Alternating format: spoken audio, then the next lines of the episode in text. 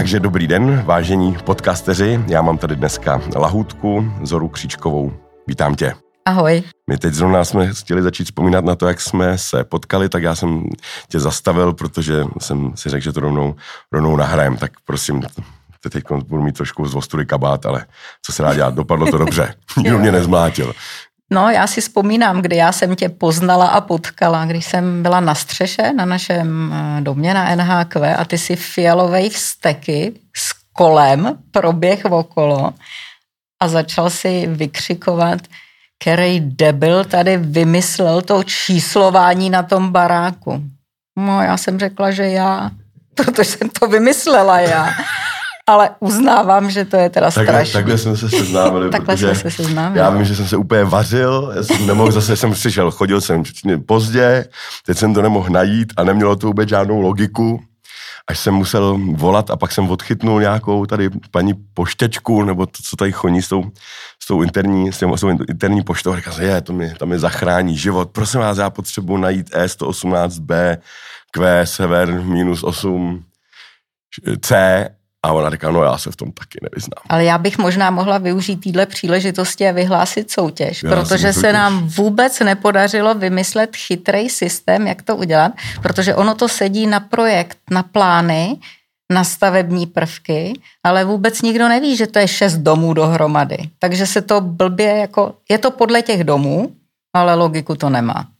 A vůbec se nám nepodařilo najít nějaký kompromis, protože to znamená předělat vlastně všechny plány a všechno. Takže vyhlašuju soutěž. Skvělý. Jestli někdo vymyslí, jak to označit, aby jsme tady neběhali všichni jako blázni, já jsem říkal, že si koupím buzolu a že by se teda jednání měli vyznačovat fláborkama a člověk, aby se radši vzal Hele, nějaký pečivo, do, do, kdyby náhodou se ztratil. Už máme plánek v Zapce, tak to nevím, teď dělám reklamu Zapce. Podle ní se najdeš, když ji budeš mít, ale stejně to logiku nemá. Takže mě to dovede... No, ty si najdeš to číslo a ono ti to ukáže, vysvítí ti to, kam jdeš v tom domě, v plánu domu. Ale ne, nebude to fungovat ještě jako navigace. Ne, to ještě ne, ale taky, doleva, taky už to tam někde máme. žebříkem. Ne? taky už to tam někde máme. tak se těším. Já se to možná mezi tím naučím. Něco jedna kolegyně si se mnou sedla a vysvětlovala mi to. A ono to opravdu nějakou logiku má. A já jsem tomu asi pět minut rozuměl. A teď už tomu, hmm. teď už tomu opět nerozumím. Ale vím, že se tam třeba strážet. Jedna místnost je 103 a pak je... No, protože jsi v druhém domě. Ale my, jak nemáme ty dveře a ty zdi, tak ty domy, jako by ty stavební prvky. Mají svoje číslo, který a pak končí a seš najednou v druhém domě. Ale tam to jako pokračuje druhým domem, ale není tam ta zeď. Tak kromě toho očíslování, jak seš spokojená s budovou, řekni mi. To je tak ve velký míře tvé dítě. No, hele. Tak ve velký dítě má málo kdo. Se, se, jsem spokojená, protože si myslím, že to je pokračování nějakého snu, logický, krásný, tak, jak to má být v čase, snu, který začal s Pavlem Kavánkem, který jednoho dne rozhodl, že banka není mramorový schodiště a tlustý, eh, důstojný bankéři, ale že jsme služba. A že to, co je, ta hodnota, jsou ty lidi a že bude dobrý, když se spolu budeme potkávat a budeme se vidět – a vlastně na základě tohohle toho vzniknul dům NHQ, ten v roce 2007 předběhl úplně všechno. Protože se vlastně začalo ne od domu, jak bude vypadat, ale od toho, jaký tam bude pracovní prostředí. A my jsme se rozhlídli a zjistili a najali si chytrý lidi, kteří nám řekli, jak to má vypadat a Pavel říkal, tohle jo, tohle ne, tohle už ne. A skutečně vzniklo to, že jsme se odstěhovali ze sedmi paláců v centru sem a překvapivě a do toho osvícený eh, Pepa Pleskot, architekt, který si, si padli do voka s Pavlem Kavánkem a oba mluvili o tom samém a on k tomu měl věci. Bude tam velká ulice, bude to jako město, protože to jsou tři tisíce lidí a budou se lidi potkávat a budou muset jít dlouho spolu, aby se museli pozdravit. Protože když jdeš dlouho tou ulicí, tak je ti to blbý jít vedle to někoho. Neslyšel, no, hezká filozofie. Opravdu. Takže, takže a tam, co jsou ty rybníky, tam byly rybníky dřív. Tam skutečně, než byly radlice, byly rybníky. Takže on si nastudoval, pan Pleskot, historii radlic a postavil dům vlastně jako, že se snažil to obkreslit, plus řekl, přenesu zeleň ze spoda nahoru, takže vlastně máme zelenou střechu. A to pracovní prostředí změnilo všechno. My jsme opravdu, když jsme byli zavření v těch kancelářích, každý měl svoji lednici, sazenici rajčat, eh, konev, pantofle, tak jsme udělali to, že jsme vlastně řekli, že tam vlastně ty věci ty lidi sdílejí, že měli společný. A bylo to na začátku pro ty lidi těžký, ale dneska asi už by nikdo si nechtěl mít svojí konev a svůj hrnek zamčený a svoje sako zamčený. Takže si myslím, že to posunulo najednou tři tisíce lidí úplně někam jinam. A to, jak jsme se dřív neznali, tak teď vlastně v tom domě všichni se aspoň v odvidění znají. Vzniklo společenství nový, tak jak to ten Pavel jakoby viděl. No a když jsme začali mluvit o druhém domě, tak jsme měli mnoho teorií, jestli to má být z bezpečnostních důvodů za řekou a na jiný rozvodně a jestli to má být jinak. A pak jsme došli k závěru, že ta hodnota je ta fyzická blízkost, že chceme být zase ty zbylí lidi, co byli ještě roztroušený, že chceme být spolu. Takže nakonec vznikl nejbližší možný dům, ještě propojený tunelomostem tady. A co bylo vlastně to, co, na co jsme taky přišli, když jsme se šli podívat, tak byly dvě věci. Jedna bylo, co se změnilo v technologiích a co je novýho a to, to jsme do toho domu dali a druhý bylo, že se to pracovní prostředí zase posunulo k těm všem generacím X, Y, Z, kdy bylo jasný, že postupně ty generace už nebudou přivázaný šňůrama ke stolu. Už budou chtít pracovat leda z kde jsou zvyklí ty věci taky sdílet nějakým způsobem. Nechtějí je vlastnit, chtějí je užívat. A my jsme vlastně v tom roce někdy 15 tohle zjistili, takže jsme ten dům tak začali stavět.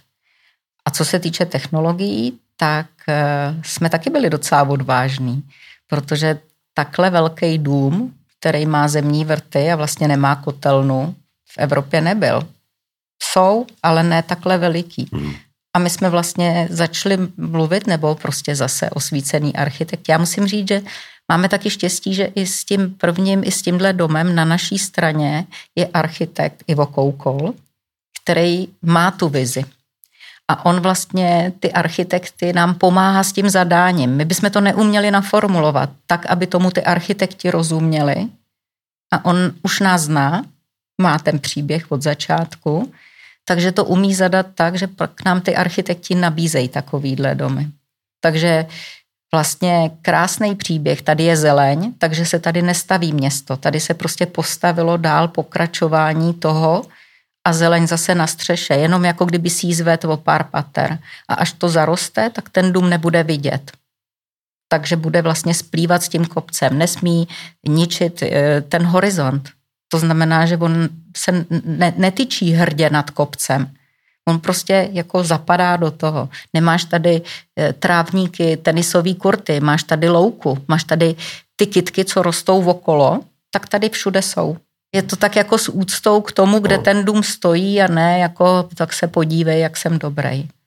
Tak eh, jsem na ně pišná a jsem i, i se mi hrozně líbí, že to posouvá celou tu firmu. Další prostě se sem nastěhovali další 2000 lidí a teď vlastně eh, jsme zjistili během covidu, kdy to všichni objevili, že ten princip bude pracovat eh, kdykoliv, kdekoliv, odkudkoliv, že to jde, tak my už jsme ty domy na to měli připravený. A vlastně jenom tím, že jsme už vlastně začali pomalými opatrnými krůčky a dostali jsme nějakou větší odvahu a viděli jsme, že to dělají všichni, tak jsme sem vdechli celý ČMSS, aniž bychom cokoliv kopali, prostě jenom jsme zvedli procento lidí, co se sem vejde a další dva prostory, které máme, máme pronajatý na Aveniru a na Balabence tady do června. Takže jsme sem přestěhovali dalších tisíc lidí, aniž bychom museli cokoliv přestavit. Jenom prostě jsme trošku ty lidi pošoupli a rozšoupli od sebe. Takže tenhle barák na rozdíl od ostatních je nafukovací. Je nafukovací. Úplně skvěle. A vlastně i ten, do, i ten dolní, nebo teda to NHQ, eh, jsme museli udělat jenom úpravy vlastně nápitkový. Ale co bylo nejtěžší, tak je změna myšlení lidí. To je jako vlastně to je nejtěžší. A chápu to. Prostě změna kulturní, nějaký posun někam myslím, že to byl Wilson, který řekl, že člověk je hrozně zajímavá kombinace uh, instinktů z doby kamenné, uh, institucí ze středověku a, a, a živočich obdarován božskou technologií. A když se na ten člověk zamyslí, tak mi to přijde právě hrozně hezký. Co ty si myslela tím, tím, tím, těma lidma, že jsou, že jsou v závěsu za, za jak technologií, tak konec konců i managementem? Nemáme, jako je pro nás hrozně těžký si představit, že děláš něco jinak, než to dělal včera. A byly to úplné drobnosti. Typu, eh, řekli jsme, že eh, šérujeme stoly, ale v tom prvopočátku vlastně těch stolů bylo stejně jako těch lidí, ale jenom jsme řekli, už to není jako tvůj vlastní stůl, musíš ho uklízet a může se ti stát, že si ti tam někdy někdo sedne. A to třeba nenastalo, ale jako pro ty lidi to bylo opravdu pro některý hodně těžký. Ten pocit jenom, že třeba jako už by mohli přijít a museli by si sednout vedle k druhému stolu. Tak eh, to bylo asi pro ty lidi nejtěžší, a co, myslím. A co, co ta práce z doma? Protože když se tím člověk si nemůže nevšimnout, že ty dvě věci se dlouhodobě prolínají. Kanceláře vypadají čím dál tím víc jako doma. Tady vlastně, jo, to by byl moc hezký obejvák, kde, kde sedíme. No takže kancelář už není um, vošklivý místo, kde, mm. kde, kde, kde člověka nemá rozptilovat uh, nějaká krása a estetika, ale má prostě kutat. Uh, takže z kanceláří se staly domům podobné, nebo bytům podobné habitaty. E, z našich bytů se ovšem zároveň staly hmm. pracovní, pracovní místa, takhle se to jakýmsi způsobem e, prolnulo. Takže já když si to jakoby přetočím dál, tak mi to přijde, že budeme mít takové jako dvě hezké místa, kde budeme jednou nazývat domovem, druhou nazývat, druhou nazývat prací. Ale proč to říkám je, že, že jak je možný, že jsme všechny tyhle ty výdobytky technologicky nevyužili. Tohle, to, co se stalo během karantény, ten rok, to jsme přece mohli ne v téhle míře pochopitelně, ale to jsme mohli dělat už 20 let. Já si pamatuju, že ICQ jsem měl jsem v roce 97, takový před, před, předskokan Skypeu a Whatsappu. Technicky to všechno šlo, no, 20 let ale asi některé věci nejdou předběhnout. Víš, že to jako musí ty lidi k tomu dozrát. No. No. Pravda je, že asi já, já jako už věřím tomu, že se dějou ty věci v tu chvíli, až se mají stát, protože cokoliv bys nařídil dřív a, a snažil se to znormovat a, a tak to je taky špatně. Že prostě dokud k domu nedorostem normálním vývojem, tak to asi nemá smysl zase to přehnat. A pravda je, že zase už vidím další moment, že tady je to riziko toho splynutí té práce s tím domovem. A na některých lidech to i vidím, že neumějí neumíme, někteří, jako chodit eh, z práce domů, když jsme doma. Víš, že seš pak třeba v práci už pořád. A to si myslím, že taky jako je věc, kterou už některý ty, co jsou před náma, některý ty státy už to měli dřív, tak eh, pracují už s tím opačným problémem. Ale u nás třeba ještě furt řešíme tu obavu, jestli pak ty lidi doma pracují. A vlastně to, že jsi to nevěděl, když jsem seděla u vedlejšího počítače, jestli pracuju nebo nepracuju, víš, že, že to je fakt jenom jako ten pocit, kdy k tomu musíš nějak jako dospět. Že ten internet, jak se vždycky říká, že na krize jako nejsou lidi připravení, to řekne každý ekonom, no my jsme nebe se nečekali, tak teď jo, se to jo. čekalo a čekali to normálně, internet byl připravený, my jsme nemuseli, hmm. my jsme nemuseli dělat nic, ty programy tam byly, ano. akorát, že jsme na tom spali. Jak optimisticky nebo pesimisticky vidíš pokračování tady toho trendu, řekněme, jak bude vypadat tato budova za 20 let? Budou sem ještě chodit lidi, nebo tady budeme bydlet pracovat? Já si myslím, že, že tak, jak jako jsme ji připravovali, takže čím dál tím míň sem budou chodit lidi pracovat, jako že si budou sednout ke stolu. Pořád takový budou, který to budou mít jednodušší a budou se líp soustředit, ale těch bude míň a budeme si tady dávat sraz, když se s někým budeš chtít potkat a s někým mluvit. A ještě bych chtěla říct, že se mi líbí, že v začátku korony všichni nadšení a říkali, už nikdy nebudou budovy, už nikdy nebudem chodit do práce, to je úžasný, můžeme pracovat doma. A protože to trvalo dostatečně dlouho, tak všichni zjistili, že ale jsou věci, které jsou fakt lepší fyzicky. A to si myslím, že je skvělý, protože nás teda, to je dobrá jako taková naděje pro mě, nejsme roboti a nenahradějí nás roboti, protože některé věci opravdu nejdou a nevznikají, když se fyzicky nepotkáš.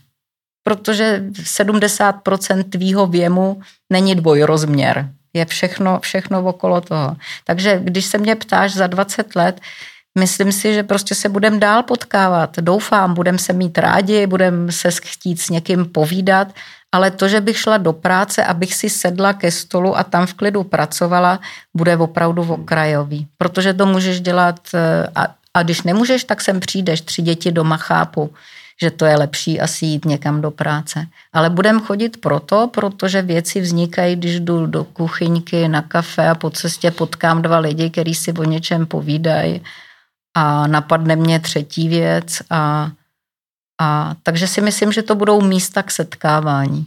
Jak se budou manažovat takhle lidi na dálku? Jinými slovy, jak by vypadal, kdyby, kdyby přišel takový manažerský mesiáš nebo mesiáška, která by vymyslela způsob, jak nahradit ten středověký hm, pracovní model, který teď mám pocit pomalučku dojíždí, to znamená hm, továrna, píchačky, eh, čas koreluje s vykonanou prací.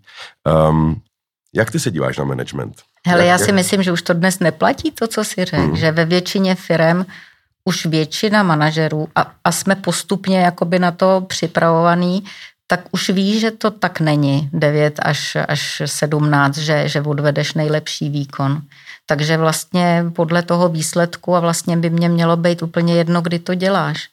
A samozřejmě musíš se nějak zorganizovat, aby jsme se někdy potkali a někdy viděli, ale toho, to je minimum. A ten zbytek prostě, já nevím, já, já jsem noční tvor, já ráda pracuju v noci, ale zase nerada vstávám. Tak eh, nejs, jako víš, že to bude, že prostě budeš muset, eh, nebo ty manažeři, a myslím si, že už to umějí, že už to pochopili většina, že už to vidí tak. A vlastně ty pravidla budou jen ty nezbytně nutný, který jsou praktický a ne jako formální, ale který opravdu budou praktický. Když se chceme všichni potkat ve středu, tak se asi budeme muset domluvit ve středu ve dvě, že se potkáme a ne, že budeme čekat, že se náhodou potkáme. Ale že budou jako, a myslím si, že už dneska ty manažeři to vědí. A i vidím, vidím ty trendy, eh, taky myslím, že jsme spolu o tom mluvili. Já vidím, že se mění doba v tom, že nějaký ten ženský způsob řízení, který si můžu spojit s slovem agilní, když řeknu, že v zjed, velkým zjednodušení projektový mužský řízení, takže ta doba, ten internet, ty nekonečné možnosti, ty rychlé změny nahrávají úplně jinému způsobu říže, řízení, že to v podstatě jako, já když si naplánuju za dva roky, že něco dodám, tak je to starý. Prostě když dodávám program, software, cokoliv, tak ho rovnou můžu vyhodit. To znamená, že podle mě to řízení se bude měnit tak, jako že po každý uděláš krok a musíš se rozlídnout, kde je sever. Zase se změnil, jdeš zase na jiný cíl. Tak to se mění. Tohle je podle mě velikánská změna. To, co fungovalo krásně dřív, tak jak se všechno zrychlilo, tak eh, mít projekt na tři roky jo, dobře, tak možná, když stavím dům, tak je dobrý ho dodělat, ten asi 50 let bude stát. Ale možná taky ne, já nevím. Teď se budou muset stavět, nebo asi bude rozumný stavět eh, dom, domovy tak, aby tam člověk měl malinkou místnůstku, odkud bude mít soukromí a vysílat, nebo pracovat od tam tať. Myslím, a my že... už naproti nějaký místnosti, kam se můžeš zavřít, tak, máme. Tak, tak. Ještě další věc, je, která teda s tou koronou mi došla, a taky protože současně řešíme nějaký to CO2 a, a dojíždění a čísla a reporty a to, co prostě máme ušetřit. A já vidím čísla, že rozdíl, když já řeším jako firemní vozový park, takže je to zlomek toho, co je dojíždění zaměstnanců do zaměstnání. A to všechno zmizelo. A vlastně to je jako strašně ekologický. No. Když nejezdíš, to opravdu nedoženeš žádným uh, služebním e parkem to, co ty lidi, když dva dny nejdou do práce, mi sežerou a vyprodukují CO2, to jsou jako zajímavý, jako vedlejší a docela asi důležitý, myslím si, součást toho prostě těch No. změn. No, nemluvě o těch dvou hodinách, co člověk ušetří. eh, A, a ty dvě hodiny, no. které můžeš řešit nějak úplně jinak. No, hezký. Já vím, že ty, jak jsem si pořídil to monokolo, tak od té doby čtu knížky mnohem pomalejš, protože nemám to metro a tu tramvaj, kde se to četlo Jo, jo, dobře, jo. takže jsem furt, furt on the go, ale jinak je to vlastně hezký. To máš pravdu, míň, já jsem poslouchala no. zase v autě nějaký No. knihy a taky už jsem neposlouchala dlouho. Takže tenhle ten neefektivní čas vlastně zmizel a my si budeme muset jako najít jiný, jiný způsoby, jak se, Hmm. jak se dostat k věcem, které se dělají bez děky. Eh, Když se ty bavíš se svými kolegy, ať už odsaď nebo z jiných firm, který mají tyhle ty věci v Merku a na starosti, jak, jak, jak, jak, jak, jak ti vychází ten průzkum uh, práce z domova? Já jsem si čet některý průzkum, tam to vyjde hrozně pozitivně, teď v Ekonomistě zase psal, hmm. že to je tak nějak jako nerozhodný. Nejvíce mluví o hybridním způsobu. Hmm. To znamená, že vždycky je to tak kivadlo doleva, kivadlo doprava a pak se to někde Jo. ustálí u toho středu, takže se mluví o těch dvou dnech. Dva až tři dny, prostě půlka v práci, půlka, půlka Takže doma. by se změnila struktura víkendu. Že teď, jak se dva dny je člověk doma a pět dní v práci, takže by se to prohodilo, to je, to je, to je, to je sen. A přitom bychom nebyli méně efektivní. No, jako jednoznačně vidím i na svých lidech, i vůbec, že věřím tomu, že ty lidi nejsou méně efektivní. Že to je prostě, že to přizpůsobějí si, ještě jako můžou svobodně, ale oni ty věci oni jsou zodpovědní, ty lidi, taky to chtějí mít hotový a, a chtějí to dodělat. Tak co je, co je hrozně krásný, teda to se mi moc líbí, co většině lidí došlo, že vlastně rádi chodí do práce když jsme to zakázali a začali jsme to řešit, tak jako poprvé mnoho lidí jim vlastně, protože my jsme zvyklí Češi asi hodně na všechno nadávat, že jo? Tak jako vlastně všechno je špatně a já nechci. A najednou jim došlo, že vlastně by opravdu chtěli, jo? A že vlastně chodí do práce. No, i kdyby jen tohle bylo to zjištění, že vlastně v tvém životě třetinu svýho času nebo kolik trávíš něčím, co děláš docela rád, to je dobrý, ne? No. To mi přijde, i kdyby tohle byl jediný výstup, že vlastně si uvědomíš, zvědomíš, že vlastně do té práce chodíš docela rád, tak to je dobrý. Uh, je to vidět nejen politicky, eh, že, se, že je nám automaticky se o sebe starat.